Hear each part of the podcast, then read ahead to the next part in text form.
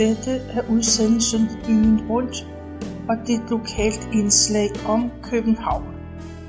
Mit navn det er Tove Christensen, og jeg har været på hjemmesiden dengang.dk, og der har jeg fundet en artikel om Vesterbro, og det er under besættelsestiden, og det er med fokus på folkestrækken i 44.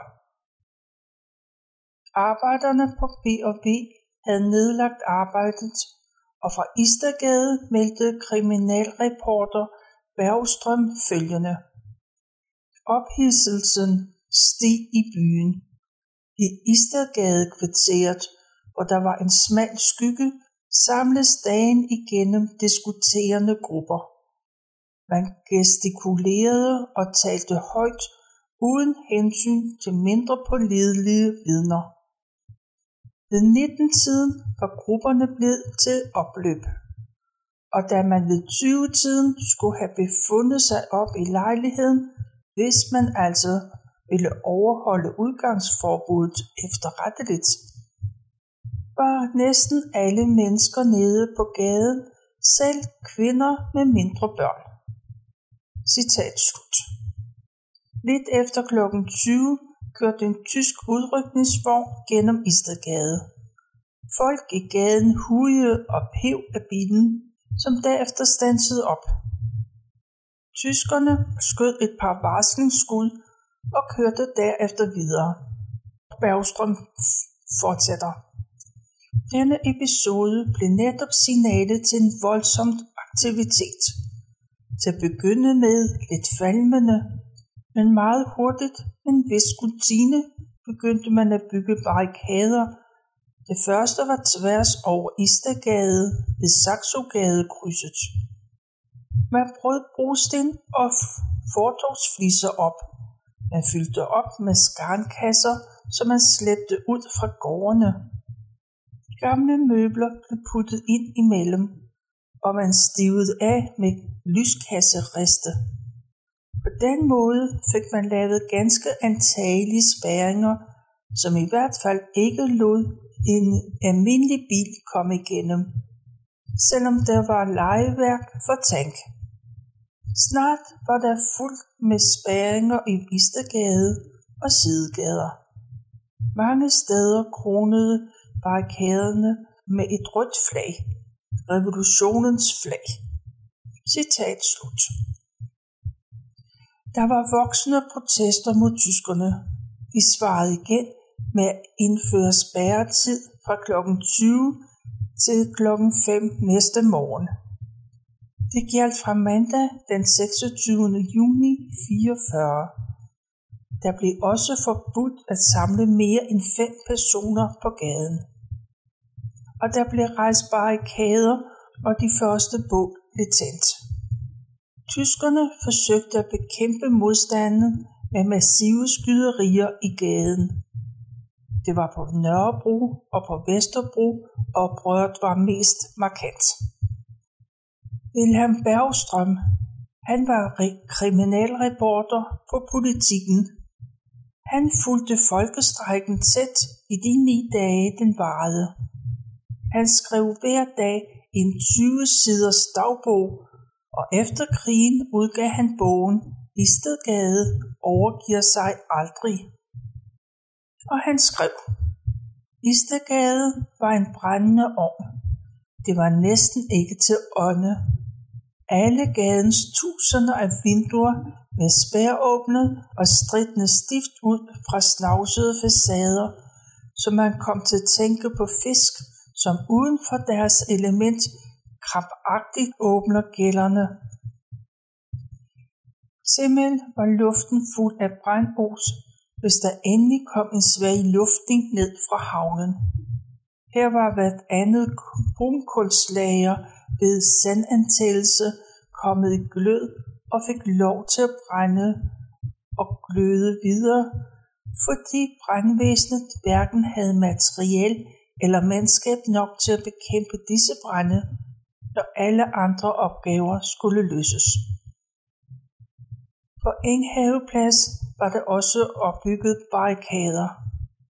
Situationen var ved at glide det danske politi af hende og de tyske politipatruljer, som blev sendt på gaden, de bidrog også til kaoset. Ved 21-tiden sendte politiet en højtalervogn på gaderne i sidste forsøg på at få folk til at gå hjem. Men pludselig hørtes voldsomme skyderier både fra hovedbanegården, fra Enghaveplads og fra adskillige af de omkringliggende hustage. Mandskabet i højtalervognene måtte skyndsomt søge dækning for kugleregnen. Når de tyske patruljer viste sig, så blev de mødt med ophidset tilråb og nogle steder stenkast. Tyskerne svarede igen med skud mod menneskemængden. Den voldsomme konfrontation forblev dog heller ikke uden dødsofre, og det første offer faldt ironisk nok på Vesterbrogade, som ellers var forholdsvis rolig.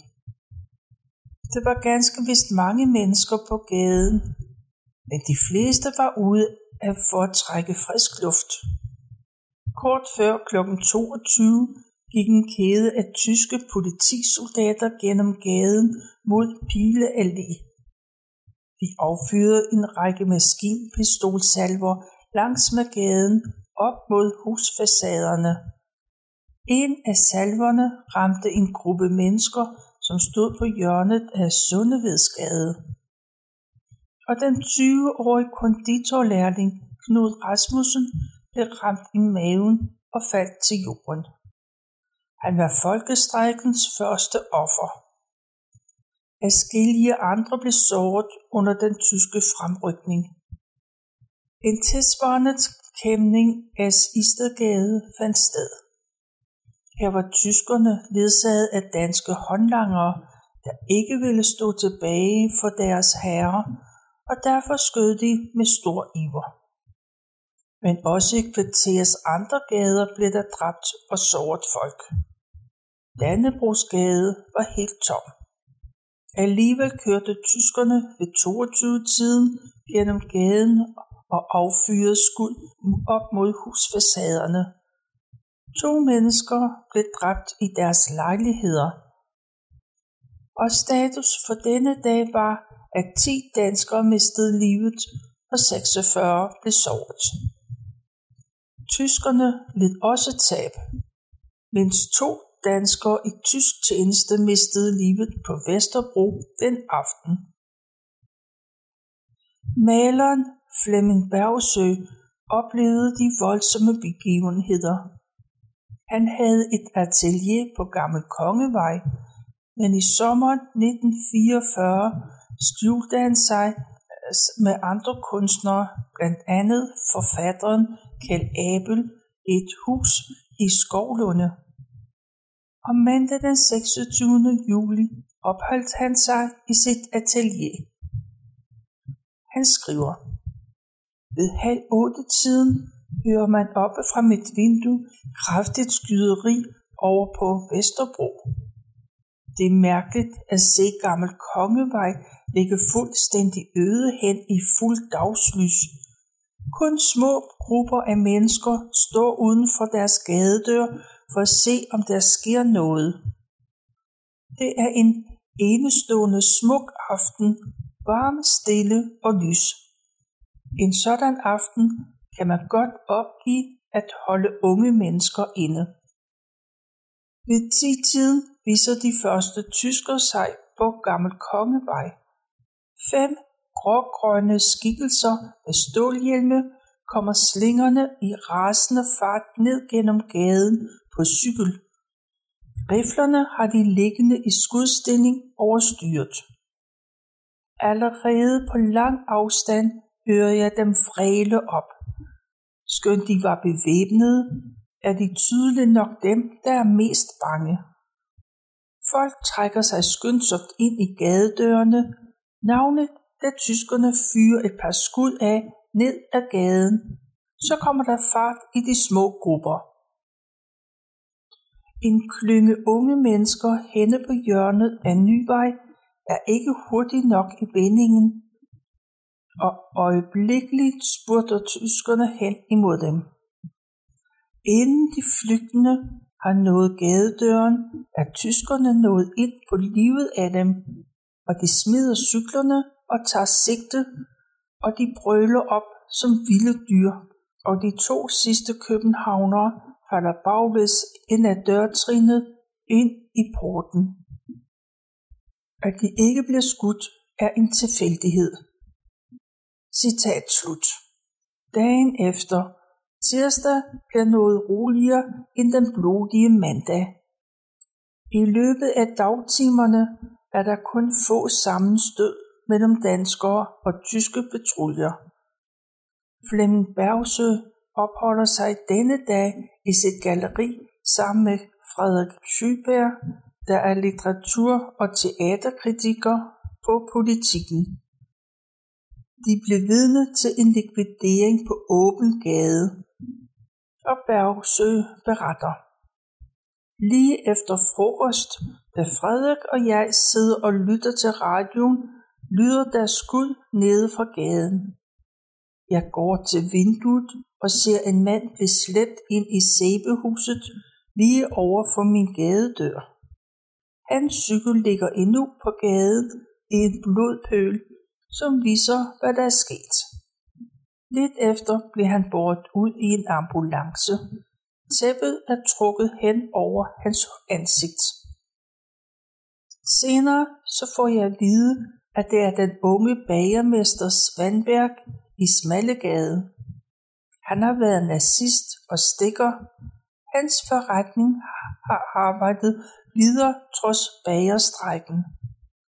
Han er dræbt af en revolu- han er dræbt af en revolverkugle i tændingen, affyret af en cyklist, der kom op på siden af ham, og bagefter likvideringen forsvandt han udset ned ad Nygade. Og citat slut. Ved 22-tiden blev den 30-årige bud Alfred Petersen dødeligt såret af skud i Sundevedsgade. På grund af noget bål i gaden var en tysk militærvogn kommet kørende af Brogade og standset op ved Sundevedsgade. Og ligesom dagen før havde tyskerne affyret en salve ned ad gaden. Dansk politi forsøgte at få folk indendøre, og kl. 19.30 var en politipatrulje kørt rundt i Istergadekvarteret for at få folk indendørs. Gårdsdagens begivenheder skulle ikke gentage sig. Onsdag hørtes der skyderi fra Vesterbro. Det kom fra Istegade, hvor nogle af tyskernes håndlanger åbnede ild mod folkemængden på hjørnet af Abel Katrines gade. Og bag kulisserne arbejdede DKP for at udvide strækkerne. Sporvognens omnibusfunktionærernes organisation havde udarbejdet en beretning. I den kunne man læse følgende. En stor flok unge mennesker stormede vognene i Istergade, koblede dem fra hinanden, skamslog tre funktionærer og væltede tre vogne. Der blev skudt i gaderne. Straks blev urocentret flyttet til Vesterbrogade, for sporvogne var holdt op med at køre i Istedgade. Her blev funktionærerne truet på vogne af passagererne. I et tilfælde blev en konduktør truet med en brosten, som passagererne ville slå i hovedet på ham, hvis de kørte længere. Truslen kom ikke til udførelse, da der straks efter opstod en stansning. Og citat slut. Men værre gik det for sporvognen kl. 20.50. Man havde lagt fortovsfliser og cement på skinnerne. Det betød, at vognen blev afsporet. Nogle ældre arbejdere forsøgte at vælte sporvognen. Der var gået rygter om ballade på Istergade, og kort tid efter ankom kriminalassistent Vække fra Sibro med tre danskere i tysk tjeneste. Reporter Bergstrøm beskriver, hvordan bilen, som, øh, som de fire kørte i. Bilen pløjede sig gennem mængden ved affyre salver i luften. Folk gav plads. Ingen flygtede over stok og sten. De foregående dages skydning havde hærdet befolkningen. Også på Vesterbro Torv gik det hit for sig. Her trak den 45-årige tidligere mælkekusk Valdemar Larsen, som nu arbejdede som vagtmand ved Gestapos hovedkvarter i Sjælhuset. Han trak sin pistol og affyrede flere skud. Tre mennesker blev såret. Men i stedet for at flygte, kastede han en større mængde sig over ham. Han blev banket og trampet på og blev ilde tilret. Kort tid efter kom politiet forbi og reddede manden. Og urolighederne fortsatte på Istergade. Omkring kl. 22.30 væltede nogle unge mænd bivognen på to af de stansende sporvogne for at skabe barrikader. Det blev også tændt bål i flere af kvarterets gader. Men nu havde tyskerne fået nok. Dansk politi måtte rykke ud. Tre delinger politibetjente gik i kæde ned ad Istedgade fra hovedbanegården. Folk på gaden de blev beordret op i lejlighederne. Senere gentog sceneriet sig i sidegaderne. Og Falk de fik rejst de væltende sporvogne og fjernet barrikaderne. Derefter var der forholdsvis ro. En dansk-tysk kommando fra Gernersgade måtte arrestere fire danskere i tysk tjeneste, der skød omkring sig i Istegade. 15 blev såret, og en døde senere af sine sår. Fredag startede med, at al sporvognskørsel blev indstillet kl. 7.30. Kl. 8 blev der opstillet et kompani tyske soldater ud for Hotel Astoria på hovedbanegården, klar til at besætte banegården, hvis det var nødvendigt. Klokken 10 blev der meddelt, at togtrafikken herunder S-togene var indstillet, og stormagasinerne var lukkede. Det samme gjaldt småhandlene. Det eneste, der fungerede, var mejerier, hospitaler, brandvæsen og kraftværker. Og Flemming Bergsø oplevede det på den måde. Da jeg vågnede den næste morgen, fredag den, den 30. juni, er der ingen vand i rørene, og jeg er straks klar over, at generalstrækken er brudt ud. Sporvogne kører ikke, men en lang række vogne står ned ad Gammel Kongevej, tomme og forladte. I løbet af formiddagen lukker alle forretningerne. Fødevarebutikkerne bliver dog ved med at holde åbent lige til kl. 12. Folk står i lange køer foran urtekrammerne og bagerne for at få lidt mad til de dage, som skulle komme. Overalt diskuteres situationen. Folkestrækken er erklæret, målet er fuldt, vreden og forarvelsen har samlet københavnerne til en mur af enighed. I gadedøren finder jeg en løbeseddel fra land og folk, der opfordrer til arbejdsnedlæggelse og slutter med vis enighed, sammenhold, mod og dristighed i handling. Citat slut. Samtidig med at de begivenheder det sker, så opstår der voldsom uro på Vesterbro. Ned ad Istergade, der gjaldt opråbet, ned med nazisterne, og vi skal damtrumle deres butikker, og de skal have klø. Folk begyndte at plyndre kendte nazisters forretninger. Den første, der gik ud over, var en grønt- og frugthandler, men ellers var freden vendt mod tobaksforretningerne. Kort før kl. 13 blev en damefrisørsalon i Istergade stormet. Det var kendt, at indehaveren var forlovet med en tysk marinesoldat. Det hjalp ikke, at hun sagde, at hun havde forbindelser. Hun blev klædt af, fik malet hagekors på kroppen og blev klippet med hendes egen saks.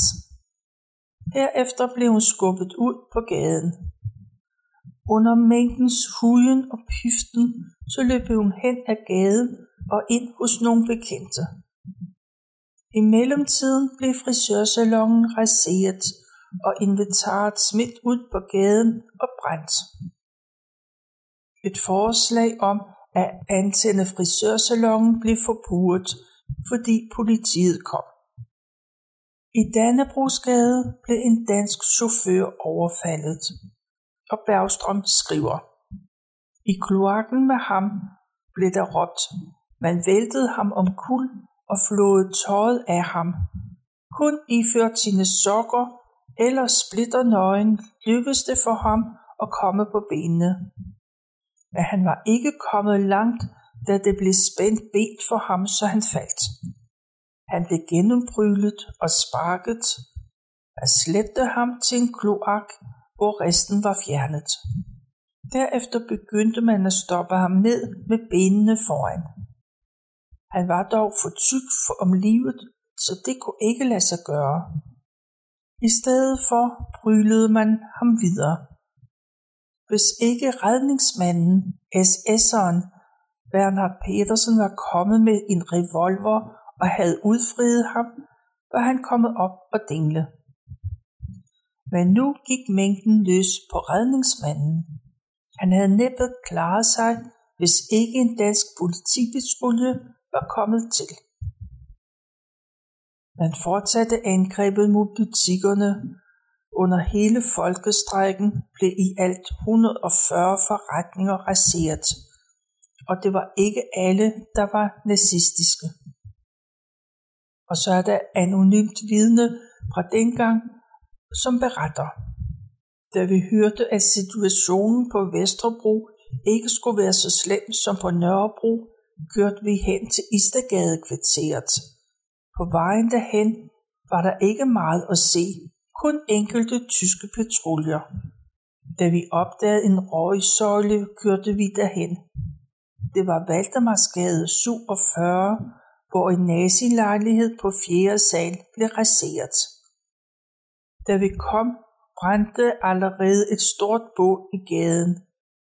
Der kom stadigvæk mere deroppe fra. Senge blev smidt ud af vinduet, dyner, frakker, tøj, hatte og en paraply kom sejlende ned på bålet.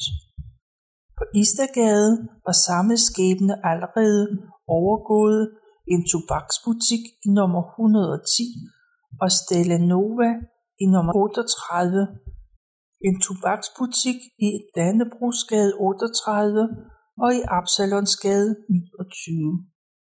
Citat slut. Fredag aften fortsatte med skudepisoder. Kort før klokken 19 havde tyskerne opstillet et maskingevær på taget på hjørneejendommen Vesterbrogade, Værnedamsvej, og gav sig til at skyde ned ad Saxogade, hvorved adskillige blev såret. Godt en time efter blev der endda meddelt, at det snart var slut med at hjælpe de sårede. De tyske myndigheder forbød alt kørsel med brandvæsenet og zoneredningskorpets køretøjer samt al ambulancekørsel i tidsrummet fra kl. 23 til 5 om morgenen. Omkring kl. 20 blev adressen Vesterbrogade 79, hvor den danske nazistparti DNSAP havde kontorer. Det blev stormet af en større menneskemængde. Alt hvad der kunne knuses, blev knust. At knuse væsekummen og slog cisternen ned. Det betød, at vandet oversvømmede det hele og trængte ned i forretningen i kælderen. Resten af bordene, stole, kartoteker blev kastet på et stort bål. Man var bange for, at ilden skulle antænde nærliggende huse. Men menneskemængden tillod ikke brandvæsenet at komme til. Omkring 100 politibetjente blev tilkaldt og fik spredt folk. Kort før kl. 21 begyndte tyskerne at besætte byens værker for at afbryde forsyningerne af el, gas og vand. Nu skulle de ulydige københavnere sættes på plads. Schalburg-korpset var værst, men også nogle enheder fra sommerkorpset kørte rundt og skød. Frihedsrådet opfordrede til at fortsætte strækkerne. De gamle partier var bestemt imod denne udvikling, og tyskerne begyndte fredag aften at lukke for vand, gas og el. Dagen efter, den 1. juli kl. 12, trådte deres militære undtagelsestilstand på Sjælland i kraft. Det betød, at indførelsen militæres standretter, der skulle afsige krigsretsdomme med øjeblikkelig følge. Tyskerne fulgte op med at trække tropper til København og afskære byen fra alt opland. De børn, der ikke var på sommerferie, var længe blevet gemt væk i gårdene. Nu blev der også tilflugtssted for de voksne, der byggede ildsteder til madlavning.